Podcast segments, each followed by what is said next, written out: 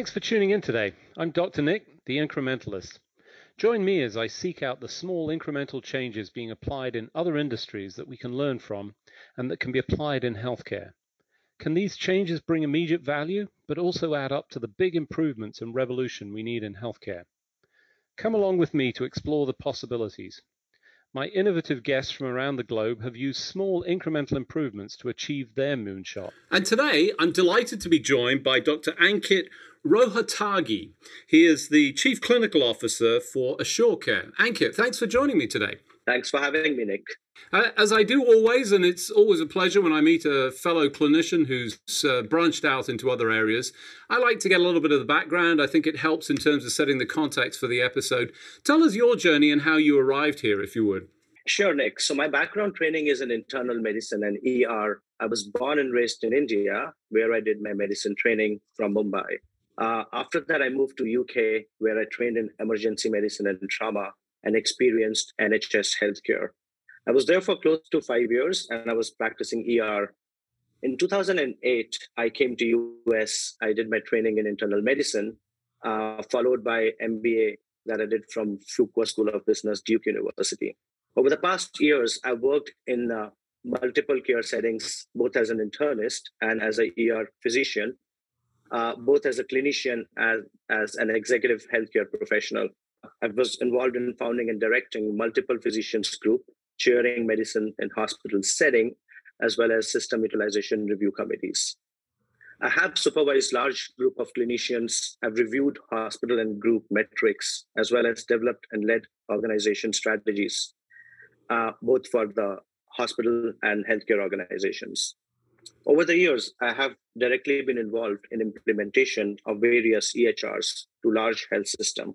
During the roles that I've uh, been practicing for so many years, I have encountered multiple pitfalls throughout the continuum of patients' journey, right from the ambulatory setting uh, to the hospital and then nursing homes, including transition of cares, medication reconciliation errors, uh, SDOH influences, and lack of proper tools to assist clinicians to realize better ways and opportunities to address them. So I wanted to make a pivot mostly from clinical care to system based thinking and to help improve the way healthcare is delivered, which led me to Assure Care, where I joined as a chief clinical officer last year. Uh, just a brief about Assure Care in one line. Assure Care, it provides extensive population health management solutions, which I oversee research and development of clinical based best practices, workflows, and provide them with clinical subject matter opinions and expertise.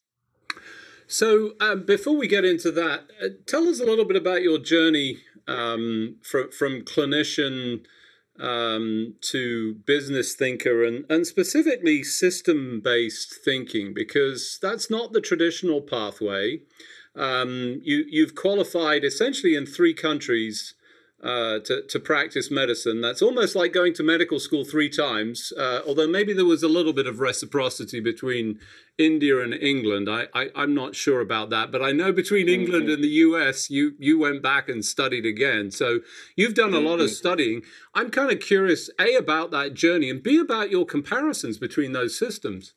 Yeah, that's, uh, um, thanks that you're uh, asking me this question, Nick. So having experienced different countries and health systems and payment models, including India, which is mainly fee for service, uh, NHS, which we all know is a socialized medicine with mainly single payer systems, they do have some private insurance, but majority of the patients they don't use it as often. And then US payer system, uh, which right now is mainly fee for service. So it, it intrigued me when I initially came to US in 2008 while I was doing my residency. I had an awe effect because we were following the gold standards of investigation and diagnosis. But at the same time, the way the medicine was practiced, I did see we were almost overutilizing our tools. While I was working in emergency medicine, to give you an example, a patient comes with a headache, and I'm seeing physicians are doing a CAT scan which kind of didn't equate to the way I had practiced in NHS. So I saw that other things I saw, you know, patients going to primary care providers, PCPs are focusing on point of care tests and focusing on really acute care episodes In NHS, it was absolutely different. In NHS, you know, when you go to a primary care physician, the focus is really, really on preventative health. There's a dialogue, there's a discussion with the patient that engages patient to talk to primary care physicians, tell them about their background, their history, their social factors and reasons. And primary care physician really know a patient as a whole. So seeing those differences, uh, you know, we all know that US spends so much money in healthcare, but if I see the uh, mortality and overall outcomes, uh, there's not much difference in the outcomes that UK has versus US. So the question that came in my mind, what are we doing different in US? We are spending so much money in healthcare. Why our outcomes not do not equate to the amount of efforts that we are spending?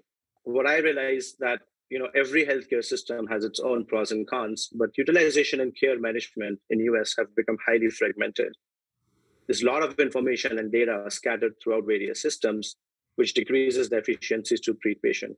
So keeping in mind all of these factors and the way the medicine was practiced, I really wanted to understand how the healthcare works in US.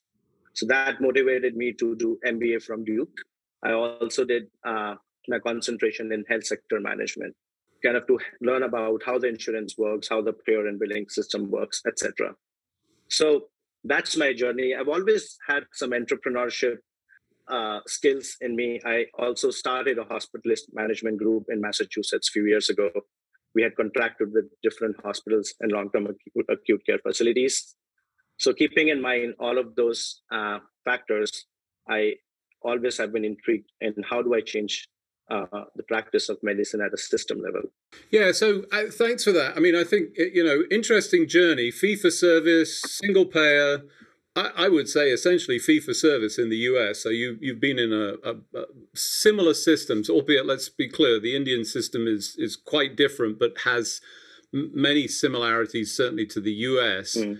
Um, but substantially lower costs, let's be clear um, which is part of the reason that we see all this uh, flow of medical tourism. I, I, think you were being over generous in your uh, description of uh, over investigation in the emergency room. Um, I, I, I, would I would go a significant step further and say there is far more investigation uh, than necessary. I think from a clinical standpoint, I, I've been you know fully outspoken about this. And you know, there are multiple causes. I don't I, I, I don't sort of attribute this to this is clinicians misbehaving. I start with the premise that, you know, everybody comes in with the best intentions, but the system is pushing them towards behavior. And, you know, some of that is litigation, to be clear. There's a great fear of it, much less in the United Kingdom, although that's rising, um, you know, perhaps less in, in India. But, you know, we have major challenges with the basis of this system. It, you've now been through this. I, I mean, I think I, I wouldn't be trite and say which is best because I think that's just a, a ridiculous question. I think what's a better question is what can we pick and learn from those experiences? And importantly, based on your system thinking, that would start to sort of tilt the US system, which pays gargantuan amounts of money but does not get value for money. Can you pick out some learnings that you've had along the way? Because your experience is relatively unique in that sense. Sure, Nick. Uh, as you rightly said, uh, I would like to re-emphasize on that statement. Uh, you know, a lot of the providers, including myself, who work in ER in high stress environment, we are mainly practicing defensive medicine. I know there are a lot of investigations with patient don't, don't need, but there's a there's a stress that's hanging on my head. What if? What if I miss this diagnosis? I've seen a lot of my colleagues, a lot of my surgeon surgeon friends who have had malpractice suits. And if you challenge them, you know, seeing from the provider's eyes, they probably were right in the management, but the way the system is set, uh, you're practicing in fear. Uh, moving on to the question that you said, uh, one of the key differences that I've seen in NHS versus US is we think that access to healthcare equates to good health in US, which which I think is a, a not merely a true statement. We are focusing to increase access to healthcare. But I think the big part, what we are missing is we can provide multiple hospitals and clinics to the patients. But what's more important is we need to see what are the barriers that are being faced by the patient to have a follow up to that excess of care. And to give you an example, I see in my practice as an internist, I see a patient who comes with chest pain, rule out, 40 years old, young female who walks in. I admit the patient for a night. I do telemetry, I do EKG. Next day, patient has an echocardiogram. Uh, we rule out troponins. Uh, so we need to keep patient in for a night for an observation to rule out chest pain. And then we do series of tests, including lipid panels, A1C. Then we recognize patients have some risk, risk factors. Uh, maybe they're pre-diabetic. And then we do the workup and we send patient home or discharge the patients.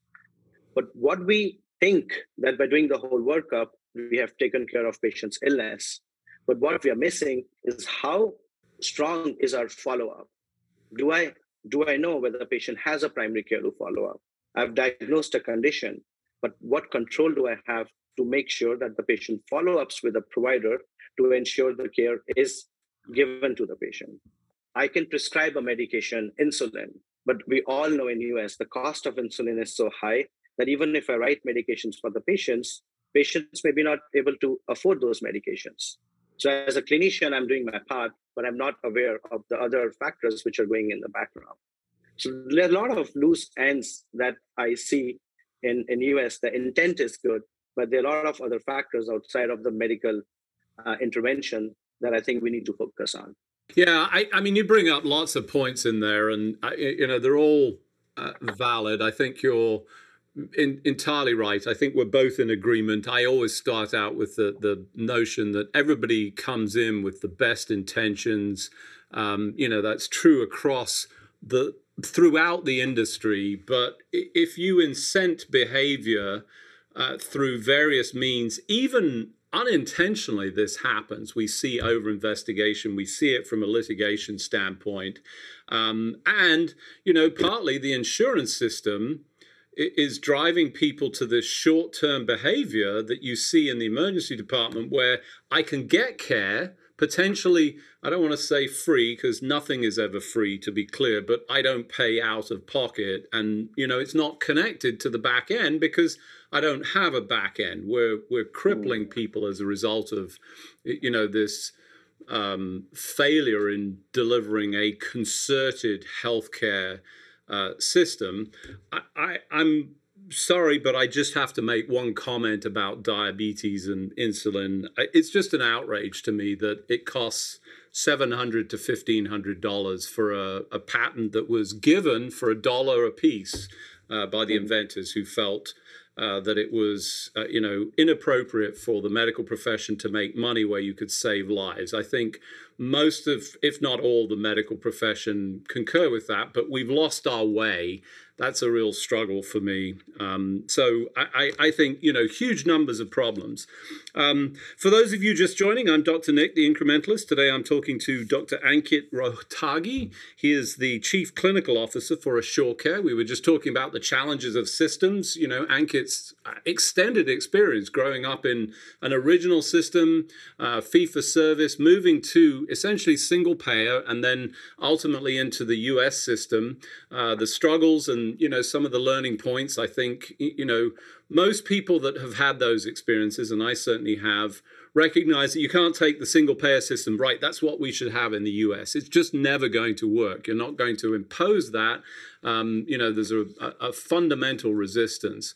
But you know you you talked a little bit about some of the challenges of tying things back and i think it's important to get to that because um, that's some of the areas that I think you've really focused on, which is, you know, how do you identify these problems? So you talked about seeing this patient, you start to see some of the indicators, and you, you know, we could have a whole show. In fact, I'm I'm certainly going to have a whole show talking about whether we've got decent screening for some of these things. But at least if we have that, how do we then tie that back? It, are there solutions in place that can help for this? Uh, that's a great uh, uh, question, Nick. And I, I would like to talk a bit about the diabetes. So we know that the global prevalence of type 2 diabetes has sharply increased over the four decades. and it's projected to increase further. Cardiovascular dis- risk, cardiovascular disease remains the leading cause of death and disability in patients with diabetes. There's a lot of recommendations by societies such as American Heart Association who do give some recommendations on how to manage the risk factors for these type 2 diabetes, including lifestyle intervention, screening methods, doing A1C, and lipid profile. I think the best opportunity for better outcomes for these diabetes patients are and other chronic diseases, so to say, is in effectively leveraging the data. And what I mean by that, you know, right now, if I do have a patient whom I diagnose with diabetes, I do the A1C screening, things just don't stop there. The CPT code or the or the condition of pre-diabetes or diabetes, along with some SDOH data, uh, should ideally generate a clinical pathway, which should and which should lead to utilizing interprofessional teams, uh, modifying initial risk factors such as weight uh, uh, loss management programs or programs to help with physical inactivities. There have been some drives going on in US. VA introduced similar programs such as MOVE, which is a weight management program, which is offering services as one of the preventative strategies. So not only these patients will need medication, but they will need a whole array of services. A, to educate them on diabetes. B, to identify modifiable factors. I see a lot of patients, you know, who are pre-diabetic, but they don't have means or access to healthy food or healthy diet because of socio-economical reason. They just can afford those expensive food. So then once we identify those risk factors, we can provide some education and we can support those socioeconomic people, whether we provide them meals on wheels, we provide them vouchers, we provide them transport so they are able to go to their follow-ups and have routine screening for other complications that arises from diabetes, etc. So I, I, I mean, I think fundamentally I agree with you, but in practice I don't. In part because I've seen lots of instances of these programs, and I've experienced it through my own family. People living in food deserts have no options. And it, doesn't even matter if you had the money, and they don't. And if they had the money, they wouldn't live in these places, quite frankly. But they can't access healthy food, if any food at all. I mean, in, in the particular example that I have personal experience of, there was maybe a corner shop with uh, who knows what kind of junk, predominantly alcohol that was for sale. Mm how do we solve for these problems? So we can identify them. I think that's entirely right. We understand that weight management, but we as a, a, a human humanity are programmed to go for both the most unhealthy because you know we're programmed from this feast or famine, but ultimately it's what's available. How are you mm. seeing the the solutions around that? So I would like to give some examples of what's happening. So Kaiser Permanente, we know about Kaiser Permanente. So they launched an initiative. They used Thrive uh, tool, which is uh, tools for health and resilience in vulnerable environment, which was introduced by Prevention Institute. So they have been using Thrive tools. It has some key questions that we ask the patients: Where do you live? Do you have a shelter? Do you have access to food? Can you afford to pay your medications? Do you have any troubles getting transportation or to medical appointments? Do you have a caretaker responsibility? Or are you unemployed or looking for a job? So, what they did, they essentially assessed the patient's physical, mental, and social conditions and matched the, the needs related to appropriate services. They were able to determine that more than 60% of Northern California members had at least one unmet social needs. So, what they did, they took the data and they introduced local thrive programs and they created close to 5000 affordable housing units to provide services to help with excess food and support with healthy relationships. The other examples what bmc is doing if a patient goes to a provider and if provider has the tools while they're assessing the patients while they're writing a prescription there's a question do you have access to food? Or you know other other uh, utilities and if the answer is no the provider is literally able to prescribe for groceries from the food pantry that bmc has which includes very disease specific diets and health programs and options to cover for the patient and families. So these are just few examples, and I know this this this won't solve the epidemic of diabetes, but at least it's a start.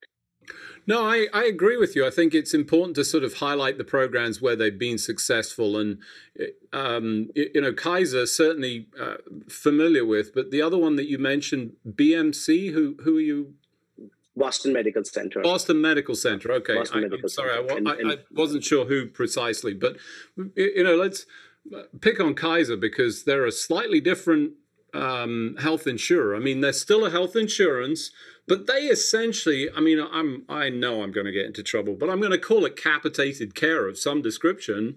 And for the most part, single payer system, which says, you know, they're incentivized and therefore doing the right things. And actually, you know, you describe some fantastic programs. Imagine that prescribing food, eh, you know, almost unheard of. So I think some you know, great examples and some lessons in there that potentially say we should be tilting further to that. We haven't seen a lot of, I mean, I think ACOs are still fundamentally stuck at about a third of the rate of insured people. Um, we need to move further to that. Do you have other examples of this that you know you've seen that are working? So uh, one of the other example again, I'm very close to BMC. So Boston Medical Center, they also started the We Care program, in which they were able to again assess the needs and necessities for food for the patients. They implemented the program, and the the accessibility to food and employment increased from 80 to 8 to 70 percent. So there have been very noticeable changes. Eight. Uh, I, I just to, want to be sure I get that. Eight to 70? 80, 8 to 70 percent. Yeah. Wow. So significant improvement. Uh, again, I think it depends on what's the mission and vision of the healthcare organization. So coming back to different payer groups, payer system, I think rightly as we are seeing, the shift is there towards value-based care. And I think that needs to happen. Once the physicians are properly aligned, once they have the right incentives and thoughts to provide the endpoint for the patients, I think that's where uh, that's how the journey needs to start. And that's the direction I think which we are going. It's a slow move, but I think slowly but surely we hopefully get there. And as you think about the sort of inputs to all of this, obviously to track it and to demonstrate the value propositions, do we have enough data that helps us guide this program and, and importantly, demonstrate the value proposition? Because ultimately, it, it has to, otherwise, people are not going to pay for it, right? Yeah, no, you're, you're absolutely uh, uh, right, Nick. Uh, long question. Uh, we can spend a lot of time answering that, but in, in, in briefly, I would say, I, I think there is a drive towards that. Uh, people are, there are a lot of companies and firms who have recognized the challenges. Uh, we are working on interoperability. we are working on technology platforms, which, which are EHR agnostics, who can collect the data. But more than collecting the data, we need to ensure that it's a meaningful data, how that data can be used for the providers to give very clear endpoints and interventions. So I think if we can do all of those, it may take time, but by by analyzing those meaningful data and giving it to patient, to providers uh, and care transition teams, I think maybe that's where we see some impact. Fantastic. Well, uh, unfortunately, as we have uh, uh, each and every week, we've run out of time. So it just remains for me to thank you uh, for joining me on the show. Ankit, thanks for joining me. Thanks a lot, Nick. Thanks for joining me today. Do you have any better ideas, or have you found a small incremental change that's brought about a big improvement in your world? Let's continue the conversation on our hashtag, the incrementalist, or share with me at Dr. Nick1 on Twitter. You can find more information about the show on our program page at healthcarenowradio.com. And tune in next time to hear my discussions with leaders and innovators from around the globe who've revolutionized their space by using small incremental improvements to achieve their moonshot.